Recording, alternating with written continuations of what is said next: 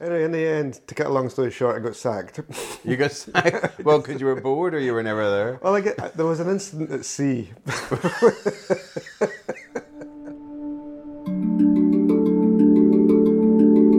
This is a Dementia podcast.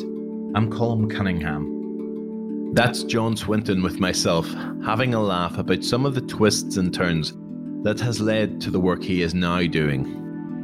John is a good friend and someone I've known for nearly 10 years. Professionally, John is a theologian and a world leader in the field of disability theology. His formal title is Professor of Practical Theology and Pastoral Care at the University of Aberdeen in the north of Scotland. Understanding a person's background, their culture, more about their family, all these things help deepen our ability to care for the person beyond just looking at the diagnosis. John's work looks at understanding how our spirituality and faith shape who we are. Normally, when I come to Aberdeen, the rain is that fine mist that seems to leave you 100% damp but not today, as I look to my left at a clear blue sky and sparkling Scottish North Sea. I've even brought Fergus, my Bernese mountain dog puppy, with me, as his brother lives near John, so a doggy playdate awaits. After John tells me about his adventures on the high seas as a marine scientist, a man of many talents, we get on to how he found his way into nursing. And that was uh, a turning point in life because that was when I found the first part of my, my vocation. So I trained originally in psychiatry and then I retrained in uh, learning disability, intellectual disability as it is now. And I nursed for a total of around about 16 years and I liked it a lot.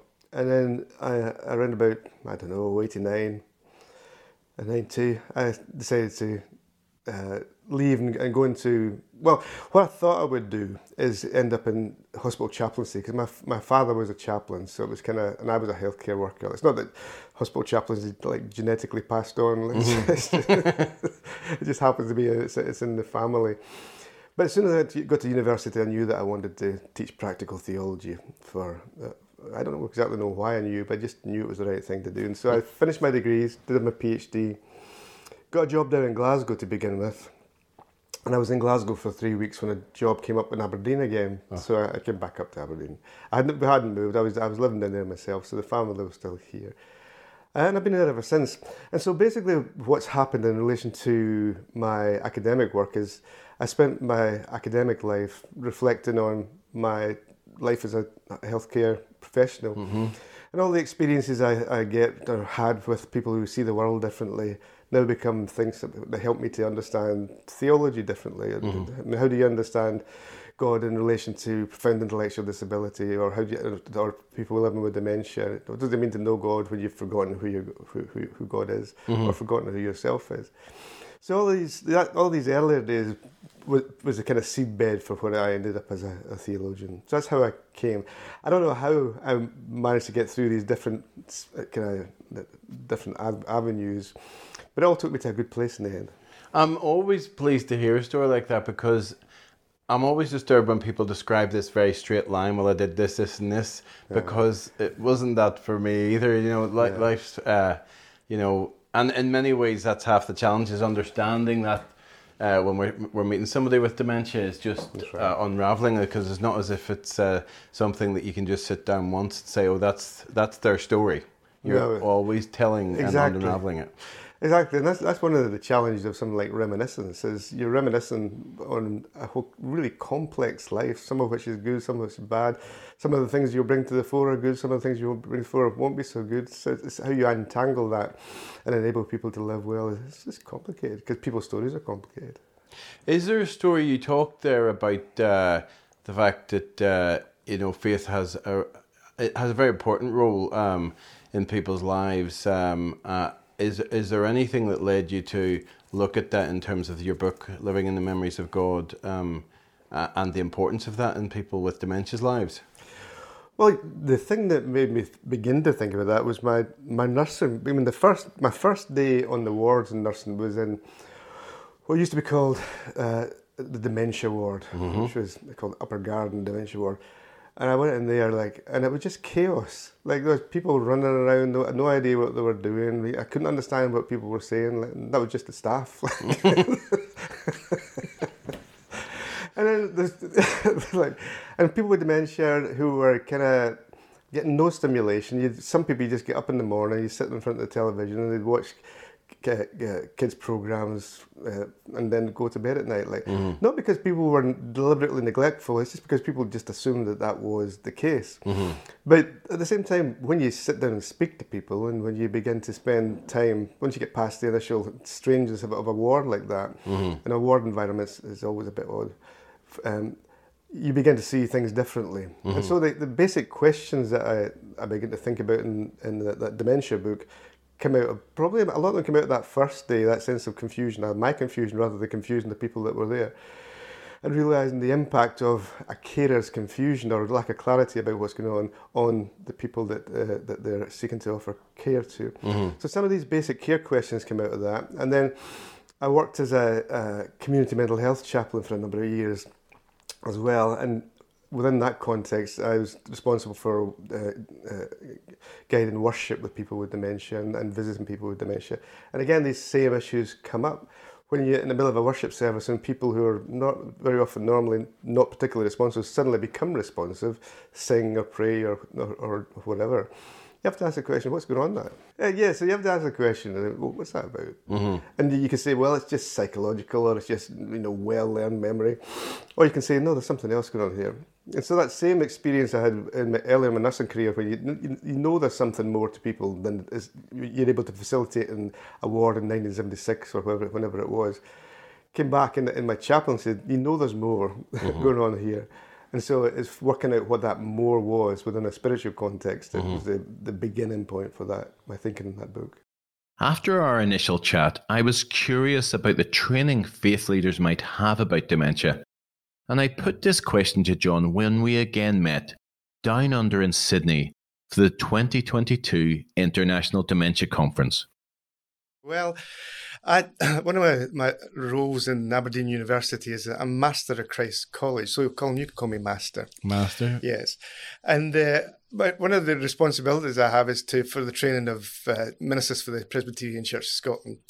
And I think it always strikes me is that within their curriculum, there's nothing on mental health, nothing on dementia. So they go out after their, their theological training and trained in lots of different things, practically and theologically but then suddenly discover there's mental health challenges out there and there's people with dementia and they don't know what to do with it, either in terms of theology, what they think about God in that situation, or in practice. So I think there's an educational gap there. Uh, and so, as you know, we're in the process of developing a new research project, looking at how we can, how best we can enable uh, uh, and pastors to become dementia aware and to create dementia friendly ways of thinking and ways of practicing. So, over the next two years, we're going to be speaking with theological educators, with people who are training for ministry, and people with dementia to try to work out the best way to train ministers.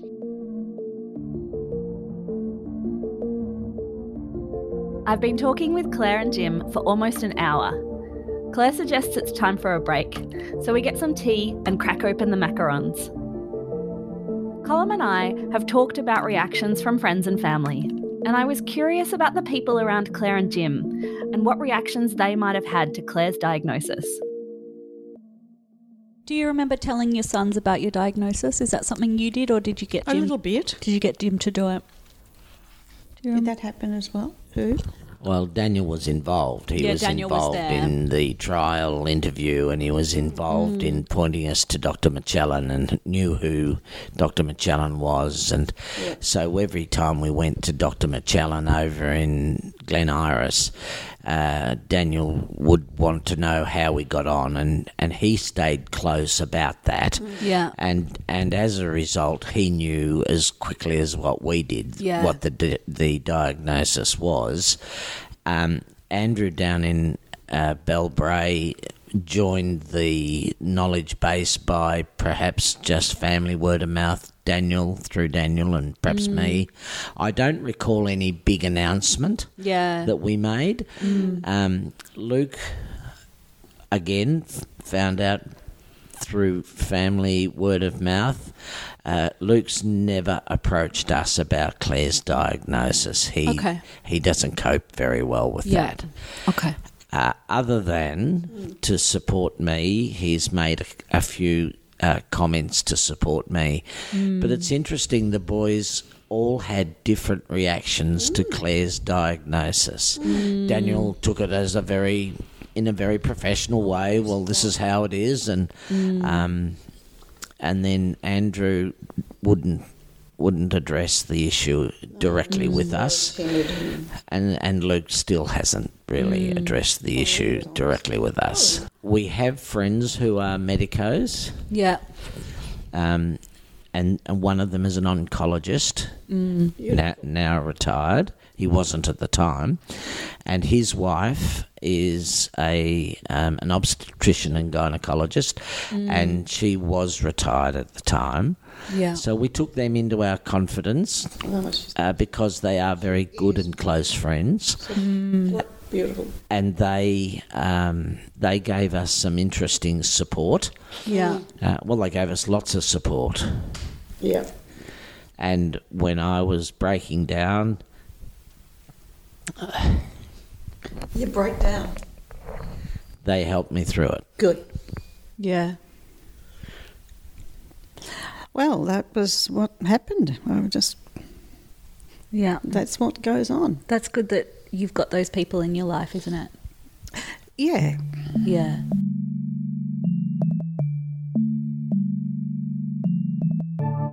In Ailsa's conversation with Clare, one thing that might be invisible is their relationship as neighbours, as people, running into each other in the elevator, finding out more about her as a person and her career, long before they ever got onto the topic of dementia or Clare's diagnosis. During IDC, Ailsa had a chat with John about the importance of understanding and knowing the person. I want to hear more about what you think, like how you think theologically about dementia and thinking about supporting people um, of Christian faith and supporting people who don't have Christian faith in, a, in that kind of spiritual way. I think that's something you've done a lot of thinking Yeah, I about. Really. Yeah. And I think theologically, to begin with, uh, there's a fundamental problem with back to Western culture, but there's a fundamental problem with the way we create people and understand who people are. Uh, and so you, you've probably heard the language that some, some people might use that he or she's not the person they used to be. Yes. Like, or Yes. I, want, I, don't, I want to remember the way they are. Whatever it is. There's a reason why people think like that. It's because they have a particular understanding of what a human being is and what memory is in the context of being human. Right. So people assume that memory is something you bring from the past into the present and then project a possible future. So recall is what memory is. And it does look as if people with dementia begin to lose that. Like, uh, the problem there is that uh, when you forget about your past and can't really project into the future, it looks as if you're no longer there because you can't do that. You can't you can't get that sense of who I am because you can't remember who you are in that way. Um, but in reality, we are not because of what we remember ourselves. We actually we are who we are because of the people around us. Because you and I, you know, you, you- we hold each other. Even just the simple thing is we call each other by name, right? So if, if for whatever reason everybody's decided to call me David instead of John, eventually I'd become David because I just resigned myself to it. And it's the same dynamic with with, with dementia. That we hope we can, if you if you can call somebody uh, a, a dementia sufferer, and eventually they'll, feel that way, and you'll treat them that way, then they'll lose their identity as Mary or Jane. But if you call them a person, if you remember their name, if you treat them accordingly, then they're held in that. They may not remember certain things, but they have a strong sense of who they are. And the theological dimension of that is that ultimately we're not who we are because of what we remember ourselves to be. We are who we are because God remembers us. Mm. And that's the centre point from a theological point perspective of what holds you in place. Now, if you're not a religious person, you still get that same dynamic with the community. You are who you are as long as your community holds you there. The mm. problem very often is your community doesn't. Mm. So one of the main problems for many people with dementia is not that, that they just forget, it's they're forgotten. As soon as you're a forgotten person pushed away there, then you live into that role. Mm. And so part of that's neurological, but part of it's social and psychological. It's towards the end of the conference. We're right beside the publishing stall, and a couple of staff are packing boxes of books on the floor nearby. I wonder how much the recording equipment will catch the sound of packing tape tearing out of the dispensers. I feel like John is someone I can dig deeper with, philosophically and politically. Maybe that's just something we expect of a theologian. There's something I really like about feeling as though it's appropriate to ask about the big stuff. But maybe it's not just our friends or families that might be part of this. Clare and Jim's journey to care is a journey I was somewhat familiar with, but I was curious about where it might not be so simple. I wanted to know John's thoughts on how, within health or religious organisations, issues might start popping up, and how sometimes institutions can fail people. How does that happen? There's an ambiguity to all institutions in that sense. They can be used for great good and they can be used for great evil. And the fact that we're talking about health doesn't make it any less of an institution. Yeah. It's, it's the same dynamic runs within organisations. And that, as I was saying in my, in my presentation yesterday when I was doing some stuff on uh, carer presence, that uh, organisations have mental health problems. There's a psyche that runs through your organisation. Like so, an organisation can be psychotic, which means that if you're inside it, it feels great. If you're outside looking in, you say, "What the heck's going on here?" and they can be neurotic, yeah. you know, because everybody's anxious in there and terrified to do anything, or they can be depressed because everybody's. And so you, you have an, an organisation, you know, psyche that actually is really important. And within health and social care, for example, you, you have that exactly that same dynamic. You can have a healthcare place where you really are doing a lot of good healing work, but over here you have a, a real psych, mental health challenge that's going on, mm. which really profoundly affects uh, staff, for example, who may be doing really good care, but you've actually got an atmosphere in there that's something else. Mm. Uh, and that's when difficulties begin to emerge. Thanks for listening. The Dementia podcast is produced by Joel Martin and is edited by Sally Grosvenor. Mixing and technical support from Neil Blanco with fact checking and research by Gina Perello.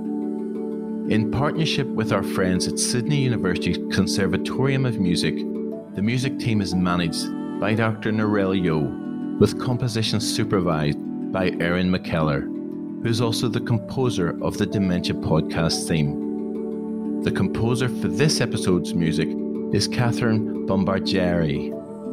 Our website is dementiapodcast.com the Dementia Podcast is a production by HammondCare's Dementia Centre.